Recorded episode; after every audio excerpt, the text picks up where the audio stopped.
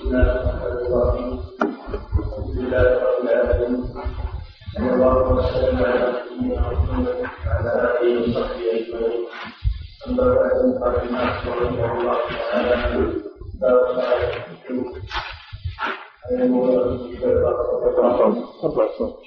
عن المغيرة بن شعبة رضي الله عنه قال كشفت الشمس على عهد رسول الله صلى الله عليه وسلم الناس كشفت الشمس بموت إبراهيم. فقال رسول الله صلى الله عليه وسلم إن الشمس والقمر آيتان من آيات الله لا يقسمان لموت أحد ولا لحياته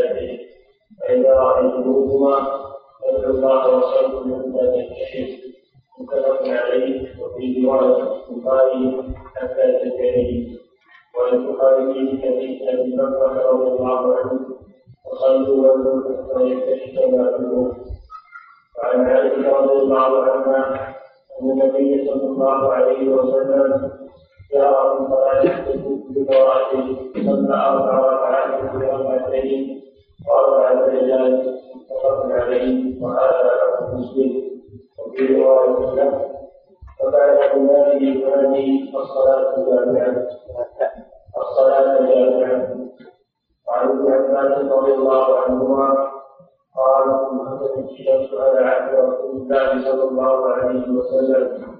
وصلى فقام قياما طويلا نحو من قراءة سورة البقرة ثم ركع ركوعا طويلا ثم رفع فقال قياما طويلا وبيوت وكل قيام الأول. ثم رفع ركوعا طويلا وهو الركوع الأول. ثم ثم قام قياما طويلا وهو القيام الأول. ثم رفع ركوعا طويلا وهو الركوع الأول ثم رفع فقام قياما طويلا وهو القيام الأول ثم رفع ركوعا طويلا وهو الركوع الأول ثم رفع راسه ثم سجد ثم انصرف أو زادت الشمس خبر الناس متفق عليه ولفظ البخاري وفي روايه مسلم صلى حين كسفت الشمس ثماني ركعات في أربع ليال وعن علي رضي الله عنه في ذلك وله عباد صلى ست ركعات في أربع ليال والذي داود عن ابي كعب رضي الله عنه صلى فركع خمس ركعات وسجدان سجدتين وفعل في التوحيد كذلك وعن ابن عباس رضي الله عنهما قال ما تمسك به قط ما كتب النبي صلى الله عليه وسلم على رجلين وقال اللهم اجعل حرامكم ولا تجعلنا عذابا. رافع منكم وعن رضي الله عنه أنه صلى في الثلاث ست ركعات وأربع ليلات وقال أتينا صلاة الآيات رواه النبي وذكر الشافعي عن علي بن أبي طالب رضي الله عنه يقول بسم الله الرحمن الرحيم. الحمد لله رب العالمين. صلى الله وسلم على نبينا محمد وعلى آله وصحبه أجمعين. قال الشيخ رحمه الله باب صلاة الكسوف أي الصلاة التي سببها الكسوف فهو من إضافة الشيء إلى سببه. وهذا الباب لبيان ما يفعل عند حدوث الآيات كسوف الشمس وهبوط الريح وحدوث الزلزلة. هذه آيات من آيات الله خوف الله بها عباده وهي حوادث مروعة وتكثر في آخر الزمان. كثرتها في آخر الزمان من علامات الساعة. والكسوف والكسوف بمعنى واحد معناه معناهما ذهاب ضوء الشمس والقمر أو ذهاب بعضه. فيقال كسفت الشمس أو كسفت بالضم أو خسفت أو خسفت وكذلك يقال للقمر كسف أو كسف أو خسف أو خسف. وقال بعض العلماء لا إن الكسوف خاص بالشمس وأما الخسوف بالخاء فهو للقمر ولكن الذي عليه الأكثر أنهما بمعنى واحد وأنهما يطلقان على الشمس والقمر وحدوث هذا التغير للنيرين وإن كان يدرك بالحساب ويعرف وقته بالحساب إلا أن له علة غيبية. فإدراكه بالحساب هذا علة محسوسة كما يعرف وقت مغيب الشمس ووقت طلوعها ووقت الزوال هذا يعرف بالحساب. كذلك الكسوف والكسوف يعرفان بالحساب لأنهما أثران بحركة هذين الكوكبين. هذا من الناحية الحسية لكن هناك معنى لا يعلمه إلا الله يحدث عند قد قد يحدث عند الكسوف أو الكسوف وهو حصول العذاب. فيكون الكسوف معللا بعلتين علة محسوسة تعرف وهي إدراك وقت الكسوف وعلة غيبية لا يعلمها إلا الله وهي حدوث العذاب عند ذلك وهذا متوقع في كل وقت. لا سيما إذا كثرت المخالفات والذنوب والمعاصي والكفر والشر فإن العذاب متوقع عند حدوث الكسوف أو الكسوف. ولهذا لما كسفت الشمس خرج النبي صلى الله عليه وسلم هزعا يجر رداءه يخشى أن تكون الساعة. دل على أن هناك علة لا يعلمها إلا الله سبحانه وتعالى ولا مانع أن يعلل الشيء بأكثر من علة. فالكسوف من الناحية الحسية. يحصل إما باجتماع النيرين أو تقابلهما. اجتماع النيرين يحصل في آخر الشهر فتكسف الشمس. وذلك بسبب أن القمر يحول بينها وبين الأرض لأن القمر يدنو من الشمس في أيام الشهر شيئا فشيئا حتى يدخل تحتها وهو ما يسمى بالاستسرار يوم تسعة وعشرين أو يوم ثلاثين. ثم يخرج شيئا يسيرا من تحتها فيهل الهلال يبدأ الشهر الثاني. فإذا اجتمع الشمس فوق القمر بلا شك أرفع من القمر. فإن الشمس يغطي ضوء الشمس ويحول بينها وبين الأرض. فيحصل الكسوف بإذن الله. وأهل الحساب يعرفون هذا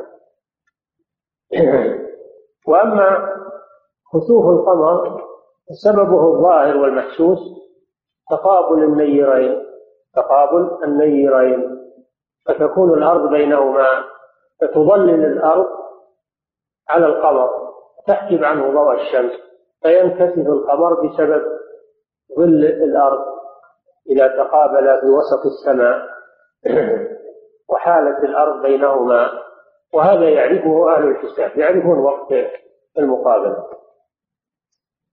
فلا غرابة إذا ذكروا أنه سيحدث كسوف في يوم كذا وكذا أو ليلة كذا وكذا لأن هذا من الناحية الحسابية. أما أنه يحدث عذاب عند ذلك فهذا لا يعلمه إلا الله. إنما يدرك بالوحي. ولهذا خاف النبي صلى الله عليه وسلم. وأخبر أن أن هذا يمكن عند حدوث عذاب. وهذا من جهة الوحي. وهذا أيضا مأخوذ من قوله تعالى وما نرسل بالآيات إلا تخويفا الله جل وعلا يحدث الآيات المروعة في هذا الكون تخويفا للناس. ومن ذلك كسوف الشمس والقمر. فهو من الآيات العظيمة. وما وما نرسل بالآيات إلا تخويفا. وقد شرع لنا نبينا صلى الله عليه وسلم إذا حدث هذا الحدث النيرين أن نصلي صلاة الكسوف. هي صلاة مربوطة بسببها وهو الكسوف. وتواترت السنة بذلك عن النبي صلى الله عليه وسلم وهي أيضا مأخوذة من القرآن. في قوله تعالى ومن آياته الليل والنهار والشمس والقمر لا تسجدوا للشمس ولا للقمر واسجدوا لله إن كنتم إياه تعبدون. أخذ بعض العلماء من هذه الآية مشروعية صلاة الكسوف بقوله تعالى واسجدوا لله إن كنتم إياه تعبدون. فصلاة الكسوف مشروعة باتفاق العلماء وإنما اختلفوا هل هي واجبة أو سنة. الذي عليه جمهور أهل العلم أنها سنة وليست واجبة إذ لا يجب إلا الصلوات الخمس لأن الأعرابي قال للنبي صلى الله عليه وسلم هل علي غيرها؟ قال لا إلا أن تتطوع. هذا قول الجمهور. وذهب طائفة من العلماء إلى وجوبه لأن النبي صلى الله عليه وسلم أمر به والأمر يفيد الوجوب. لكن الجمهور قالوا هذا أمر استحباب. بدليل حديث الأعرابي أنه قال لما قال للنبي صلى الله عليه وسلم هل علي غيرها؟ قال لا إلا أن تتطوع في هذا الحديث حديث المغيرة بن شعبة رضي الله عنه أن الشمس كسفت يوم مات إبراهيم ابن النبي صلى الله عليه وسلم. فقال بعض الناس كسفت الشمس لموت إبراهيم لأنهم كانوا في الجاهلية يقولون إن الشمس والقمر لا ينكسفان إلا لموت عظيم. فلما وافق موت إبراهيم ابن النبي صلى الله عليه وسلم ظنوا أن أن كسوفها بسبب موت إبراهيم. وإبراهيم أمه ماريا القبطية التي أهداها له المقوقس ملك مصر. تسرى بها صلى الله عليه وسلم فولدت إبراهيم. وأما بقية أولاده فكلهم من خديجة رضي الله تعالى عنها وعاش هذا المولود سنة وستة أشهر يعني سنة ونصف ثم مات قبل الفطام وحزن عليه النبي صلى الله عليه وسلم وبكى عليه. وهذا دليل على أن النبي صلى الله عليه وسلم بشر يجري عليه ما يجري على البشر وأنه يصاب كما يصاب غيره وأنه يبكي ويتأثر كما يتأثر غيره لأنه بشر عليه الصلاة والسلام. النبي صلى الله عليه وسلم أبطل هذه العقيدة الجاهلية فقال إن الشمس والقمر لا ينتسبان لموت أحد أي بسبب موت أحد ولا لحياته يعني لولادته. فكيف قال ولا لحياته؟ مع أنهم لم يقولوا إنها كسفت الشمس لولادة إبراهيم وإنما قالوا لموته. لأنهم إذا علقوا هذا بموته فحري أن يعلقوا ذلك أيضا بحياته المعظم عندهم فأراد صلى الله عليه وسلم أن نبطل هذه العقيدة الجاهلية من جميع وجوهها. ثم بين صلى الله عليه وسلم السبب الحقيقي للكسوف وهو أن الله يخوف بذلك عباده. وقلنا هذا إحدى العلتين. هذه هي العلة الشرعية أما العلة المحسوسة الحسابية فهي ما بيناه. ولا يمنع أن كونه مدركا بالحساب ألا يحدث عنده عذاب إذا أراد الله سبحانه وتعالى فهو متوقع. والله على كل شيء قدير. والله جل وعلا يتصرف بمخلوقاته كيف يشاء. قل أرأيتم إن جعل الله عليكم الليل سرمدا إلى يوم القيامة؟ من إله غير الله؟ يأتيكم بضياء أفلا تسمعون؟ قل أرأيتم إن جعل الله عليكم النهار سرمدا إلى يوم القيامة؟ من إله غير الله يأتيكم بليل تسكنون فيه أفلا تبصرون ومن رحمته جعل لكم الليل والنهار تسكنوا فيه ولتبتغوا من فضله. ولعلكم تشكرون. الله قادر جل وعلا. وهذا فيه بطلان عبادة الشمس والقمر أيضا. فإنها لو كانت آلهة لما حدث لها هذا التغير.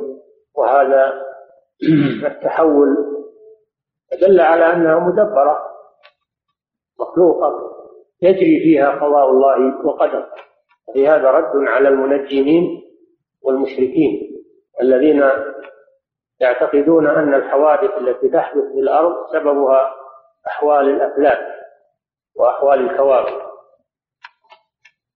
هذه عقيدة شركية باطل إن الشمس والقمر لا ينكسفان لموت أحد ولا لحياته وإنما يخوف الله بهما عباده يعني الكسوف الكسوف خوف الله بذلك عباده. هذه هي الحكمة الإلهية.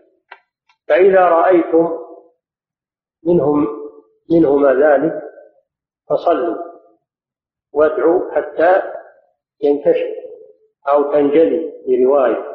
في رواية ثالثة حتى ينكشف ما بكم. هذا ما يشرع عند الكسوف الصلاة والدعاء.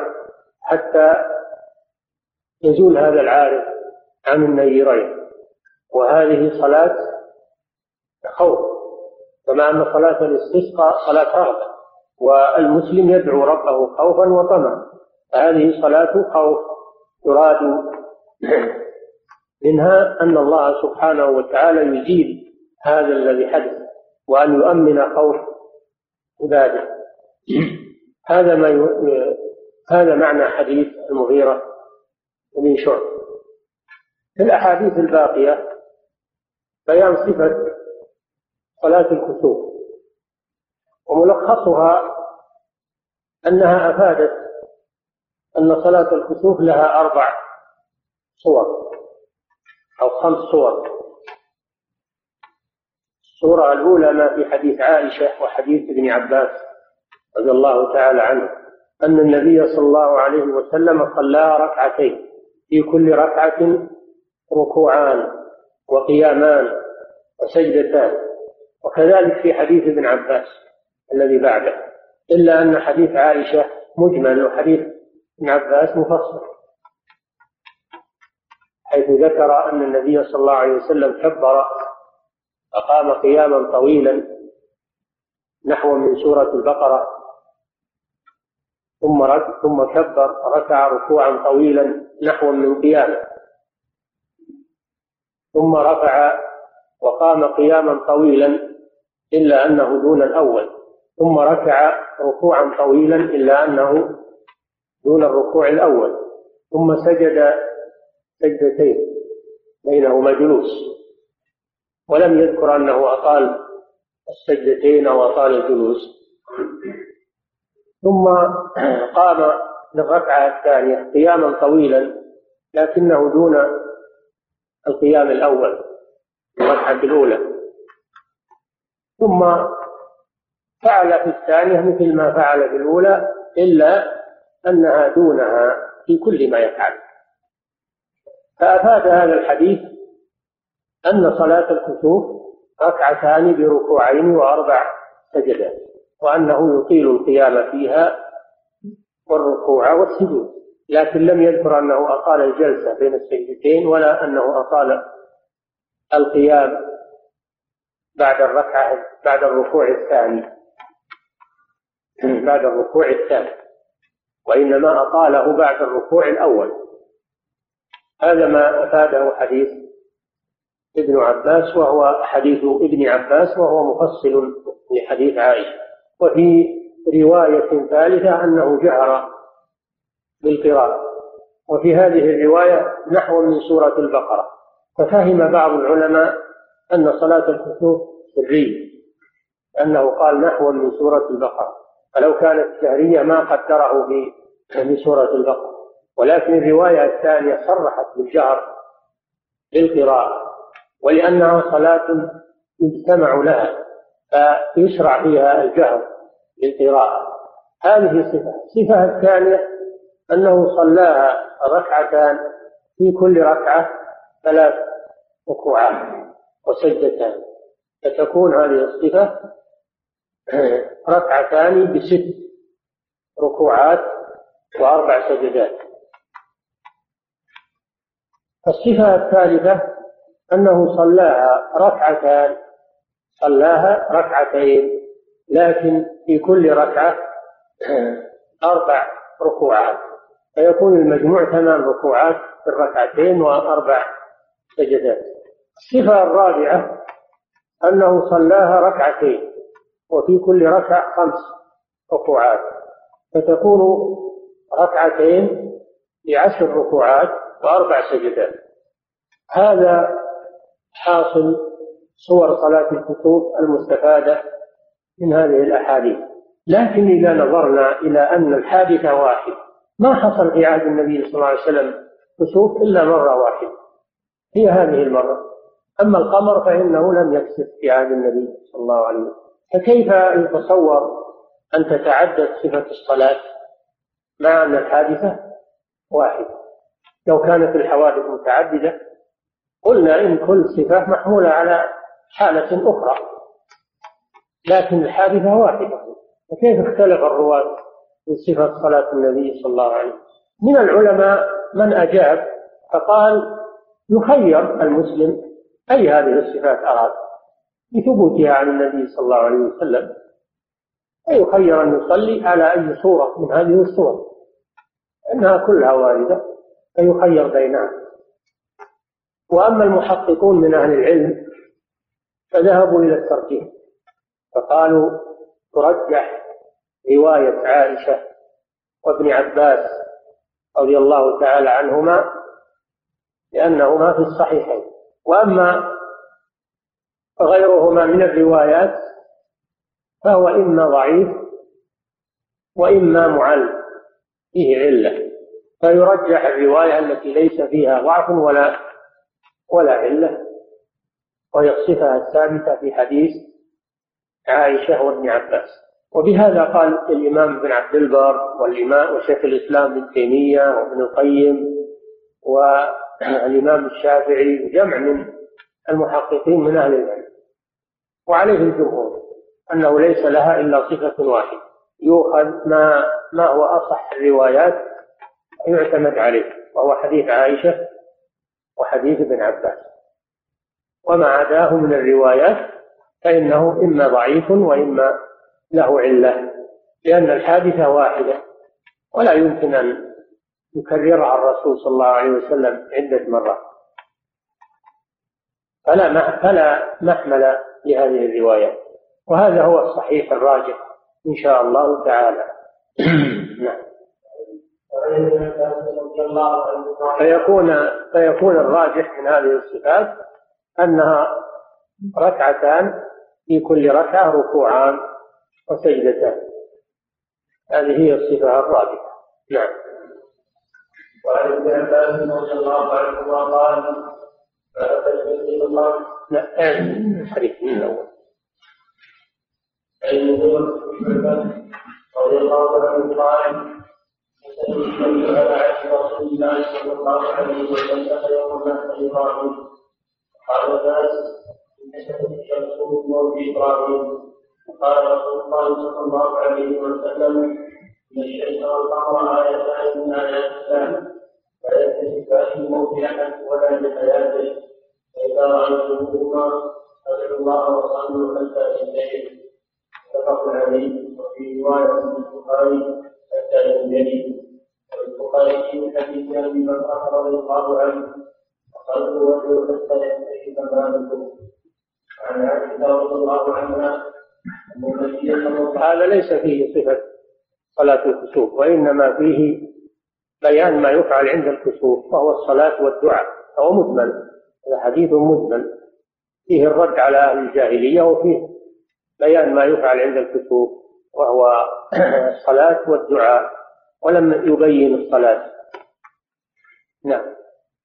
وعن عائشة رضي الله عنها أن النبي صلى الله عليه وسلم جهر. في صلاة الكسوف وصلى أربع ركعات في ركعتين جهر كلمة جهر تفيد أن صلاة الكسوف جهرية وهذا هو الراجح فيها. نعم. صلى أربع ركعات في ركعتين وأربع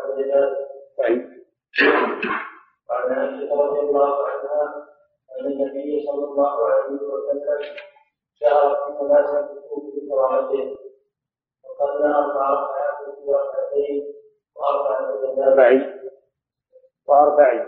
وأربع سجدات نعم. متفق عليه. وهذا لفظ مسلم. هذا الحديث بين كيفية صلاة الكسوف من حيث من حيث الأفعال. القيام والركوع والسجود وعدد الركعات عدد السجدات. لكنه لم يبين صفتها. بينها حديث ابن عباس المطول الذي بعده فصلها نعم. وفي رواية الصلاة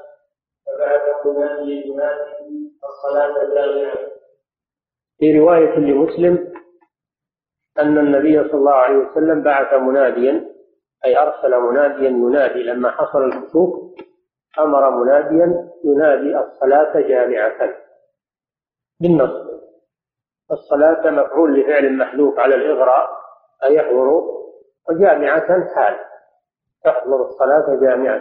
ويجوز الرفع الصلاة جامعة من باب المبتدأ والخبر. وفي هذه الرواية دليل على أنه ينادى لها بهذا اللفظ. صلاة جامعة وهل يكرر؟ ظاهره أنه لا يكرر. لكن بعض العلماء يقول إذا لم ينتبه الناس إلا بالتكرار فإن هذا اللفظ يكرر عدة مرات. ودل هذا على أنه لا ينادى لا يؤذن لها لا يؤذن لها ولا يقام لها ليس لها أذان ولا إقامة وإنما لها نداء بهذا اللفظ فقط. نعم. وعن قال رسول الله صلى الله عليه وسلم نحو من سورة البقرة أخذ من هذا بعض العلماء أنها سرية لأنه قال نحوا من سورة البقرة ولكن الصحيح أنها جهرية. لحديث عائشة جهر فيهما في القراءة صرحت بذلك. نعم. ثم رفع ركوعا طويلا ثم رفع فقام قياما طويلا وقد هو القيام الأول. ثم رفع ركوعا طويلا وهو هو الركوع الأول ثم سجد ثم قام قياما طويلا وهو هو القيام الأول. ثم رفع ركوعا طويلا وهو هو الركوع الأول ثم رفع فقام قياما طويلا وهو القيام الأول. ثم رفع ركوعا طويلا وهو الركوع الأول ثم رفع رأسه ثم سجد ثم انصرف من ذلك خطر الناس متفق عليه من لفظ البخاري. وفي رواية مسلم رفع عليه مسلم بشيء فبعد ركعات في أربع سجدات هذه الصفة الثانية نعم. وعن انس رضي الله عنه في ذلك نعم. ذلك سجدات هذه الصفة الثالثة رضي الله عنه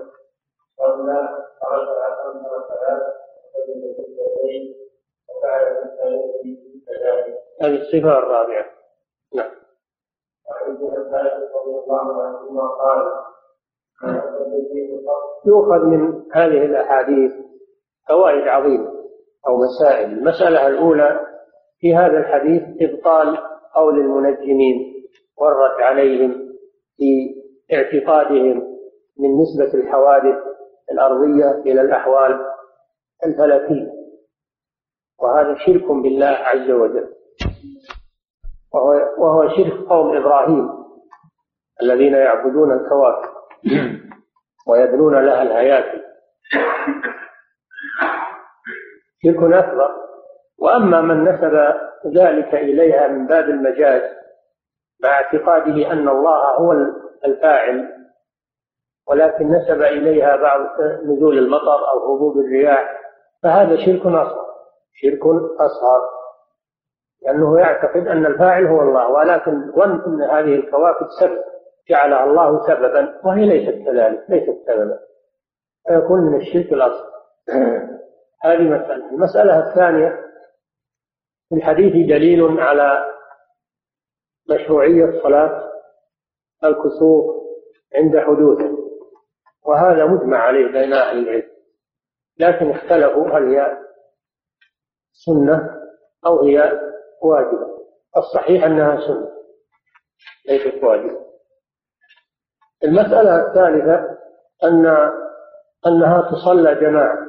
أنها تصلى جماعة. هذا هو الأفضل. وإن صليت فرادى هذا جائز. لكن الأفضل أن تصلى جماعة في المسجد. المسألة الرابعة أن صلاة الكسوف يجهر فيها بالقراءة. يجهر فيها بالقراءة. لقول عائشة جهر فيهما بالقراءة. المسألة السادسة أن صلاة الكسوف ينادى لها. بهذا اللفظ الصلاة جامعة. ولا يؤذن لها ولا تقام لها الصلاة. المسألة السابعة في الحديث دليل على في حديث عائشة وابن عباس دليل على صفة صلاة الكسوف وأنها ركعتان في كل ركعة ركوعان. وسجدتان. وهذه هي الصفة الراجحة المختارة. المسألة الثامنة في هذه الأحاديث أن وقت صلاة الكسوف عند بداية الكسوف إلى نهاية. من البداية الكسوف إلى نهاية فقط. فلا تصلى قبل حدوث الكسوف. ولو ولو علم الناس أنه سيحصل كسوف عن طريق الحساب فلا يجوز لهم أن يصلوا. حتى يروا الكسوف بأعينهم بقوله فإذا رأيتموهما. أي الكسوف والكسوف فعلق علق الصلاة بالرؤية. فلا نبني على حساب الحاسب فلو أخبر الحساب أنه سينكسف القمر في الساعة كذا أو أو الشمس الساعة كذا فلا يجوز أن نشرع في الصلاة عند خبرهم. كما يفعل بعض الشباب الجهال الذين عندهم عجلة في الأمور. بعضهم يصلي قبل يحدث الكسوف بناء على تحديد الحساب في الجرائد أو في الإذاعة هذا لا يجوز. هذا صلاها قبل شرع فيها قبل دخول وقتها. وكذلك لا يستمر في الصلاة بعد انجلاء الكسوف. لكن يتمها خفيفة. إذا انجلى وهو يصلي فإنه يتمها خفيفة. ما يقطعها قوله تعالى ولا تبطلوا أعمالكم فيكملها خفيفة.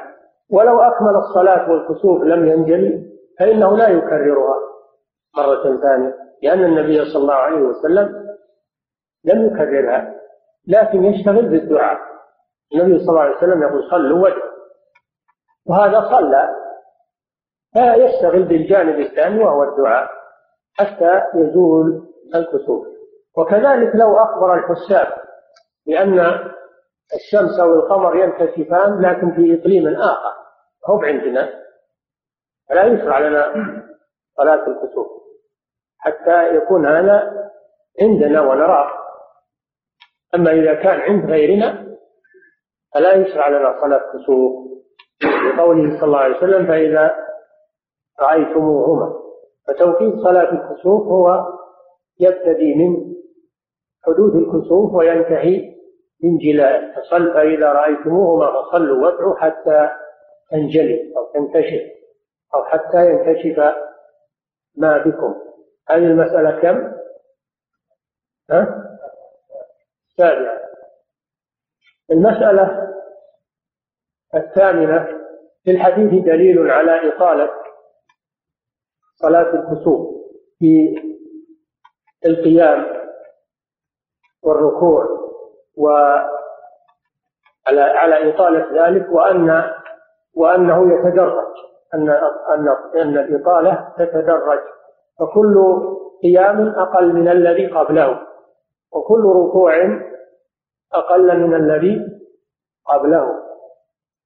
هذه صفة صلاة النبي صلى الله عليه وسلم من صلاة الكسوف أنها أنه يطيلها بجملتها ولكن يتدرج فيطيل القيام الأول ويطيل القيام الذي بعده لكنه دونه ويطيل الركوع الأول نحو القيام الأول ثم الركوع الثاني يطيل لكنه دون الركوع الذي قبله وهكذا. وفي الركعة الثانية يطيل أيضا لكن دون الركعة الأولى في كل ما يفعل. يكون هذا بالتدريج المسألة التاسعة في الحديث دليل على على أن النبي صلى الله عليه وسلم بشر يجري عليه ما يجري على البشر حيث تصيبه المصائب في موت ابنه في موته ما مات ابنه إبراهيم ومات بعض بناته عليه الصلاة والسلام. رقية وزينب وأم كلثوم. مات ماتت بناته وهو حي عليه الصلاة والسلام. فتصيبه المصائب. وماتت قبل ذلك حبيبته وعوده خديجة بنت خويلد رضي الله تعالى عنها حزن عليها حزنا شديدا وفقدها عليه الصلاة والسلام. دل على أنه بشر يجري عليه ما يجري. على البشر وفي هذا رد على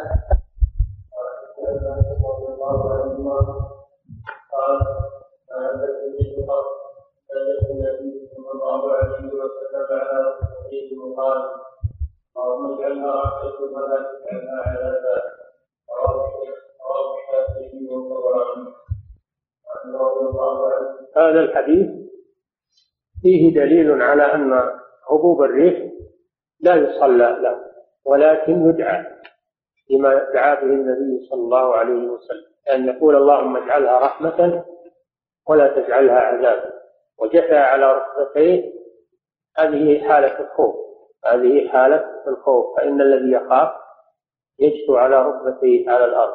كما قال تعالى وترى كل أمة جاثية كل أمة تدعى إلى كتاب الخائف يجثو على ركبتيه من شدة من شدة الخوف.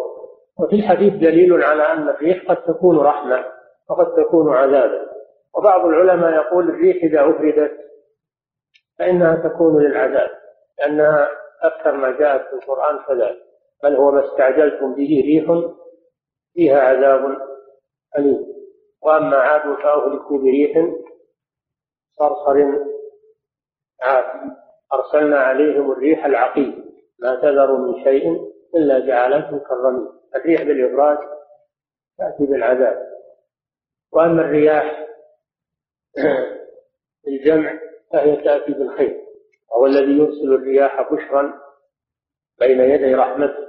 وأرسلنا الرياح لواقح تلقح السحاب وتلقح الأشجار. وفيها خير إذا جمعت الرياح. ولكن الصحيح أنه لا فرق بين الجمع والإفراد الريح تأتي بالخير كما قال تعالى وجرينا بهم بريح طيبة وصفها بأنها طيبة مع أنها مفردة. فالريح والنبي صلى الله عليه وسلم هنا يقول اللهم اجعلها رحمة ولا تجعلها عذابا ولفظ الحديث ما هبت الريح مفردة دل على أنه لا فرق. وأن الريح أو الرياح بالإفراد أو الجمع كل منهما يأتي بالرحمة. ويأتي بالعذاب وذلك حسب أمر الله سبحانه وتعالى. الشاهد من هذا الحديث أنه دل على أن الريح لا يصلى لها كما يصلى للكسوف وإنما يكتفى بالدعاء فقط. نعم. وأنه لا يجوز أيضا دل الحديث على أنه لا يجوز سب الريح لأن الريح من روح الله سبحانه وتعالى مسخرة لا يجوز سبها كما لا يجوز سب لأن يعني بعض الناس يسب الريح وينسب ما ما أصابه إليها فلا يليق هذا. ما يليق هذا وإنما يدعو يدعو لأن الله يقيه شرها ويعطيه من خيرها. نعم.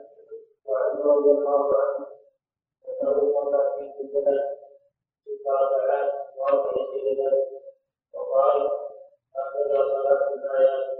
رواه البيهقي وذكر الشافعي حديث ابي طالب رضي الله عنه يقولون يستدلون الزلزلة هي حركة الأرض بسبب بسبب ما يكون في باطنها من من ريح تتخزن في باطنها. ثم إذا شاء الله سبحانه وتعالى تنفس هذه الريح تزلزلت الأرض. هكذا ذكر أو ذكر معنى هذا ابن القيم في كتاب مفتاح دار السعادة. والزلزلة حركة الأرض ويترتب عليها أضرار عظيمة كما تسمعون من الزلازل التي تحدث ما لا ينجم عنها من الهلاك وتلف الأموال وهدم المباني وزوال المزارع الكثيرة. فهو حدث مروع زلزلة حدث والعياذ بالله مروع. وتكثر في آخر الزمان. وكثرتها في آخر الزمان من علامات الساعة. والآن كما تسمعون كثرة الزلازل وتنوعها وأضرارها والعياذ بالله. فهي حدث مروع. وورد عن ابن عباس أنه أنه صلى عند حدوث الزلزلة. ركعتين بأربع ركوعات وأربع سجدات. وقال هكذا صلاة الآيات. والمراد بالآيات هنا الآيات الكونية. وهي التي تحدث في الكون ويكون من آثارها تخويف للناس وأضرار على على الناس. فأثر ابن عباس هذا يدل على أنه صلى للزلزلة وأنها كما ذكر ركعتان بأربع ركوعات وأربع سجدات. ولكن هذا الأثر فيه مقال. وفي آخره يقول هكذا عند حدوث الآيات. ظاهره أنه يصلى هكذا عند كل آية. كالريح وغيرها من الأحداث التي فيها خوف على الناس. ولكن الصحيح من سنة رسول الله صلى الله عليه وسلم أنه لم يصلي إلا عند الكسوف لم يصلي إلا عند الكسوف. وكانت تحدث في وقته صلى الله عليه وسلم الأحداث ولم يرد أنه صلى صلى عندها. لا الرياح ولا الزلازل ولا الأعاصير ولا غير ذلك. ما ورد أنه صلى الله عليه وسلم يصلي عند هذه ولا عند حدوث الصواعق ولا غير ذلك. فلا يصلى لغير الكسوف.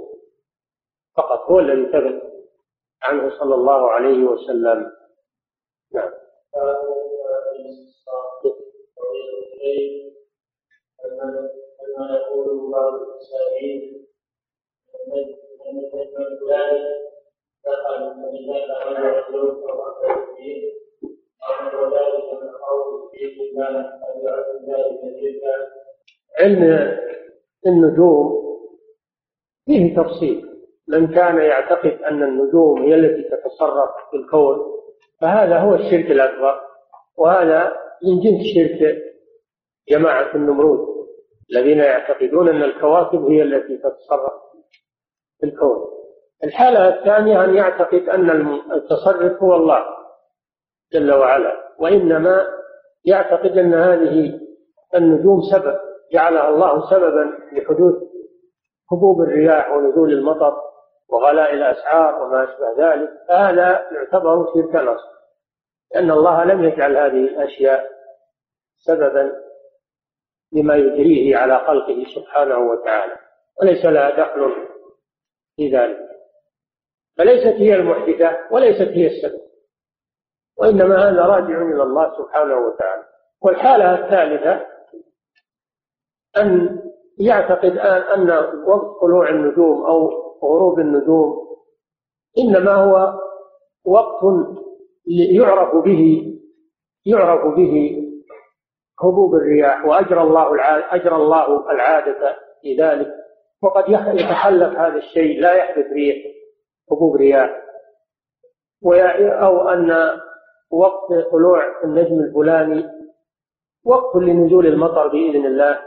وقت يعني وقت وليس سببا. ولا مدبرا وإنما هو فقط لا بالتوقيت لا بالتوقيت فقط. فيقول في مثلا طلوع طلوع نجم العوة الذي هو أول الوسم يتوقع نزول الأمطار وبداية نزول الأمطار لأن هذا وقتها بإذن الله. وفي وقت النجم الفلاني تهب الرياح في العادة بإذن الله. من باب التوقيت فقط فهذا لا بأس به.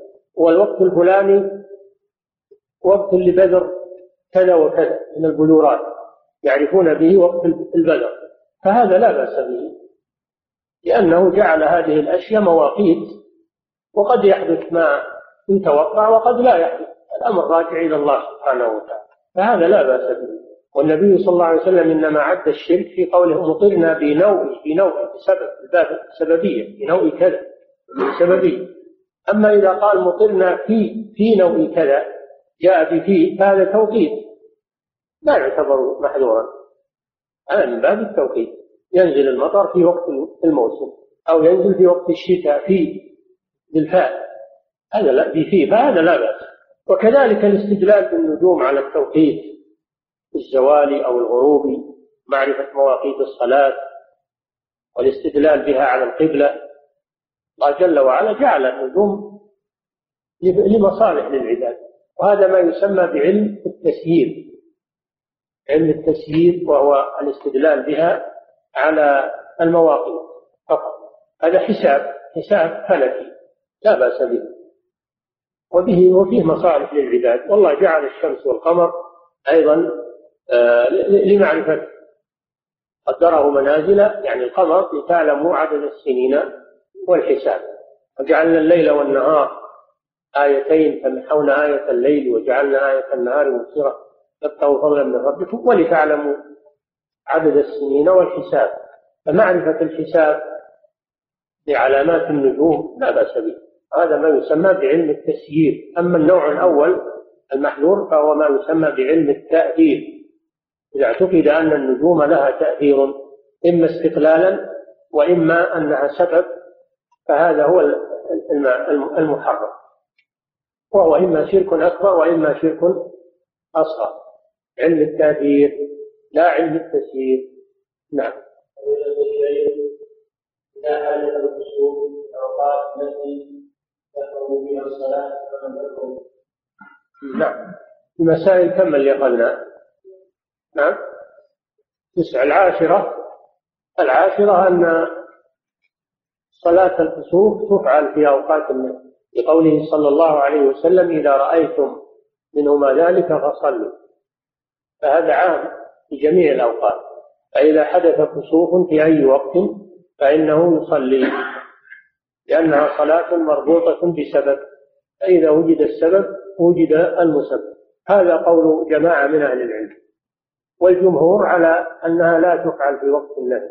لا تفعل في وقت النهي.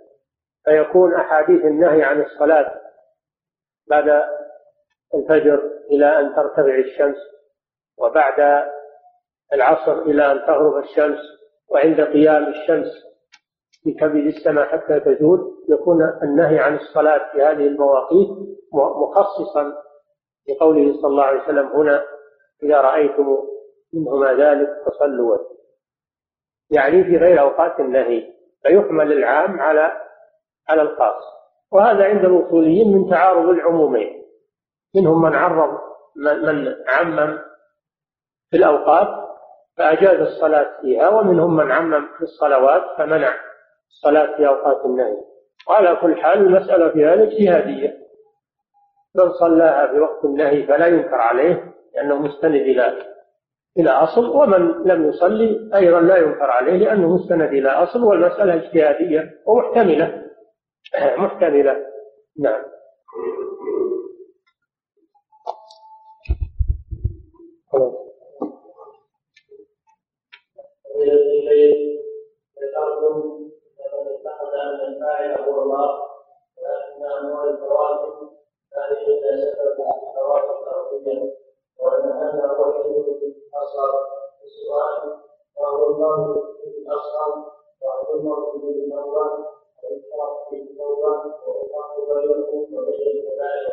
الشرك الأصغر هو ما سمي شركا في النصوص.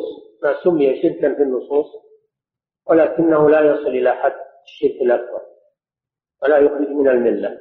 هذا هو الشرك الأصغر. ما سمي شركا في النصوص ولم يصل إلى حد الشرك الأكبر فلا يخرج من الملة ولا يحبط آه، جميع الأعمال. وقد يحبط العمل الذي اختلط به. مثل الرياء إذا خالط العمل. هذا هو الفرق بينهما. أما هل يغفر الشرك الأصغر أو لا يغفر ولا بد من تعذيب صاحبه؟ العلماء مختلفون على قوله قول الأول أنه لا يغفر أنه لا بد من تعذيب صاحبه. لكنه ليس كتعذيب الشرك صاحب الشرك الأكبر. لأن صاحب الشرك الأصغر وإن عذب فإنه لا يخلد في النار. وأما صاحب الشرك الأكبر فإنه يخلد في النار فلا يخرج منه. لكن صاحب الشرك الأصغر لا بد من تعذيبه. كقوله تعالى إن الله لا يغفر أن يشرك به ويغفر ما دون ذلك لمن يشاء. فقول أن يشرك به هذا عام يشمل الشرك الأكبر والشرك الأصغر. ومن العلماء من يرى أنه قابل للمغفرة. أنه قابل للمغفرة. فيكون مثل كبائر الذنوب. قال تعالى إن تجتنبوا كبائر قال سبحانه وتعالى إن الله لا يغفر أن يشرك به ويغفر ما دون ذلك لمن يشاء. فهو داخل في قوله ويغفر ما دون ذلك لمن يشاء. ويكون المراد بقوله أن يشرك به يعني الشرك الأكبر. وأما الشرك الأصغر فيكون داخلا في قوله ويغفر ما دون ذلك لمن يشاء. لأنه لم يخرج من الملة. ومعلوم أن المؤمن وإن عصى وفسق وفجر لكنه لا يخرج من الملة بذلك أنه تحت المشيئة. ومن ذلك الشرك الأصغر لأن صاحبه لا يخرج من الملة فهو تحت المشيئة. نعم.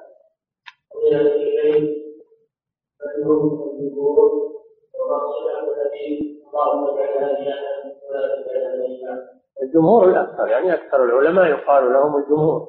يقال أكثر العلماء أو يقال الجمهور. وأما حديث اللهم اجعلها رياحا ولا تجعلها ريحا فهو حديث ضعيف عند أهل العلم. نعم.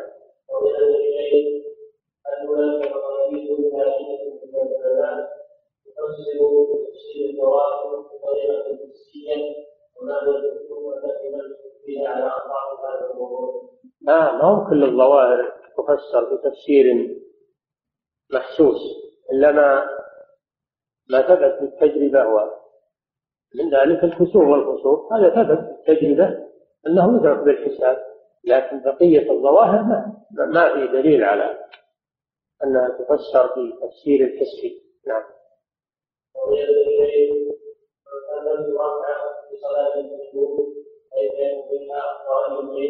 يقضيها على صفتها. من فاتته ركعة فإنه يصلي مع الإمام ما بقي فإذا سلم الإمام يقوم ويقضي ما فاته على صفته. ركعة بركوعين وسجدتين. نعم.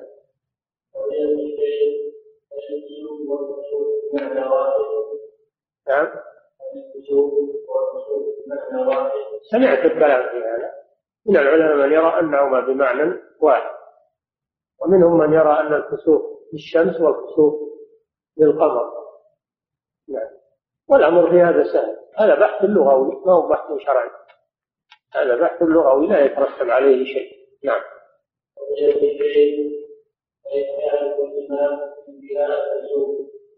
يعرفه تحرى يمكن إنه ما دخل في الصلاة إلا عقب ما مضى وقت كثير من الكسوف.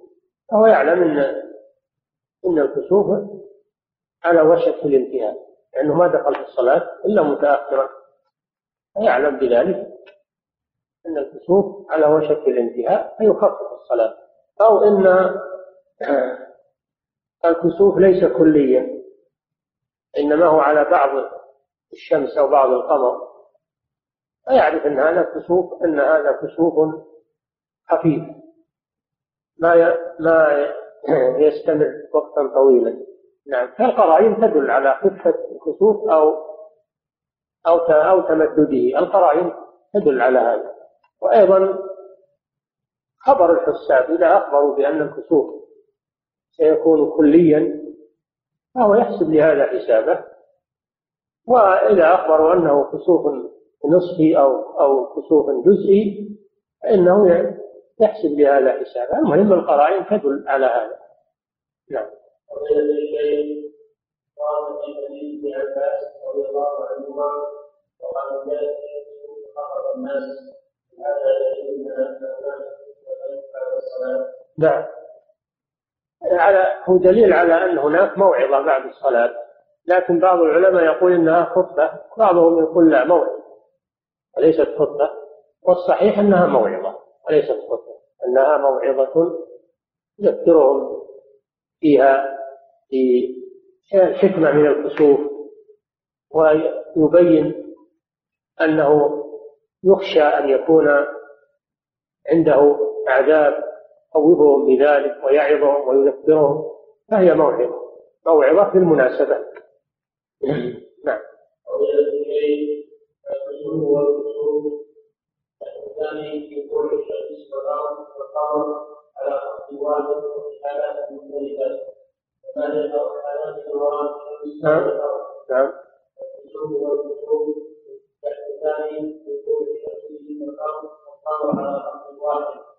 وفي حالات مختلفة أو الأرض أن الأرض فوق الشمس على ذلك أدلة الكتاب والسنة على أن الشمس والقمر وسائر الكواكب كلها تدور على الأرض. وأن الأرض هي المركز. هذا ما يدل عليه القرآن الكريم. وأيضا المحسوس والمرئي أنها تدور على الأرض. وأن الأرض ثابتة وقرار كما أخبر الله سبحانه وتعالى. هذا ما دل عليه القرآن. وهو كلام رب العالمين الذي خلق السماوات خلق الأرض خلق الشمس والقمر خلق الأفلاك. أخبرنا أن الأرض ثابتة ومستقرة وأن الشمس تجري في مستقر لها. أخبرنا بذلك سبحانه وتعالى. أما الذين يقولون بالعكس إن الشمس هي الثابتة وأما وأن الأرض تدور عليها هذا كلام الفلاسفة وأهل الهيئة. ولا يصدقون بهذا لا يصدقون بهذا كيف نترك دلالة القرآن ونأخذ كلام المخلوقين الذين لا يعلمون شيئا. الله جل وعلا يقول ما أشهدتهم خلق السماوات والأرض ولا خلق أنفسهم. هم لا يعرفون أجسامهم وما فيها من الأعضاء الدقيقة وما فيها. فكيف يعرفون أحوال الأفلاك والشمس والقمر؟ هذه أمور لا يعلمها إلا الله سبحانه وتعالى. فهم عاجزون. عن أن يدركوا هذا الكون كله. ويعرفوا حركاته وسكناته ويعرف تفاصيله. هم عاجزون عن ذلك. وما أوتيتم من العلم إلا قليل. الواجب أن نصدق القرآن بأن الشمس تجري وأن الأرض ثابتة. وأن نكذب نظريات أصحاب الهيئة. سواء القدامى منهم أو المحدثين. مع أن القدامى القدامى من أهل الهيئة يوافقون ما دل عليه القرآن.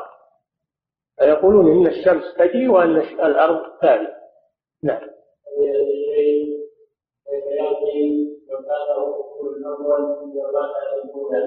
إذا لم يدرك إلا الركعة الثانية من صلاة الكسوف فقد فاتته الركعة. لأن لأن الركعة التي تحتسب هي الركعة الأولى. أما الثانية فهي زائدة. سنة زائدة. لا يعتد بها.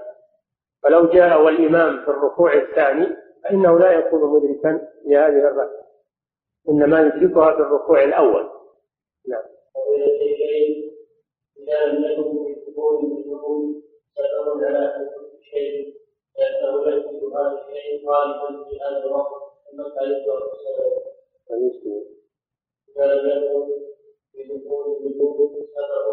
كل شيء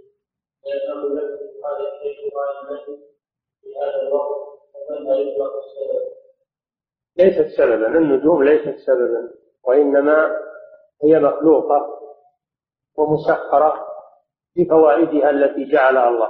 والله ذكر في النجوم ثلاث فوائد زينة للسماء وهجوما للشياطين وعلامات يهتدى بها ولم يذكر فيها غير ذلك.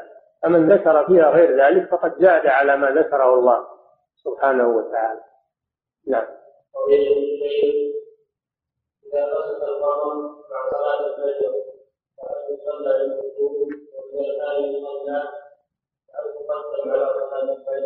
الذي عليه أكثر أهل العلم أنه إذا طلع الفجر انتهى سلطان القمر. لأنه صار في نهار. والقمر إنما سلطانه في الليل. أما إذا طلع الفجر حصل الضياء وجاء سلطان الشمس. فلا يصلى للكسوف بعد طلوع الفجر. هذا هو الذي عليه جمهور أهل العلم لكن بعض العلماء يأخذون بالعموم إذا رأيتم منهما ذلك قالوا هذا عام يصلى ولو بعد طلوع الفجر ولو دخل النهار. ولكن هذا فيه نظر في الواقع. دخل النهار انتهى وقت القمر. وجاء وقت الشمس. هذا من ناحية. الناحية الثانية أن صلاة الكسوف في هذا الوقت تضايق صلاة الفجر. تضايق صلاة الفجر. إن صليت قبلها تأخرت صلاة الفجر. وإن صليت الفجر قبلها لم يتمكن الناس من حضور صلاة الفجر. الناس يحتاجون إلى انتظار. فإذا قدمت صلاة الفجر علشان تصلي الكسوف فوتت الصلاة على الناس. نعم.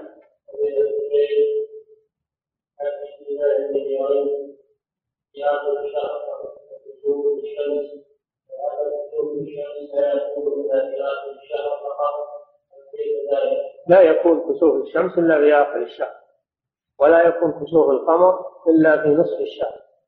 هكذا أجرى الله سبحانه وتعالى العادة. ولم يذكر أن الشمس كسفت في غير آخر الشهر ولا القمر في غير نصف الشهر. وإنما بعض الفقهاء يذكر فروضا يقول لو لو كسفت الشمس يوم عرفة يعني يوم تسعة فهل يدفع إلى مزدلفة أو يصلي الكسوف هذا فرض فرضية. لكنها لم تحدث لم تحدث. نعم.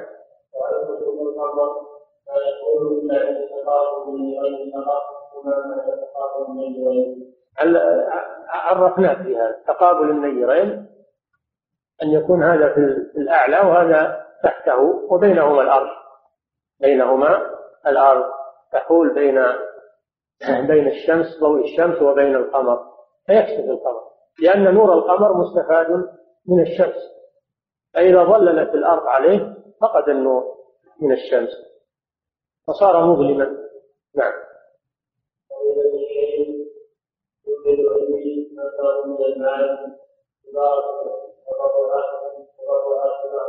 نعم. نعم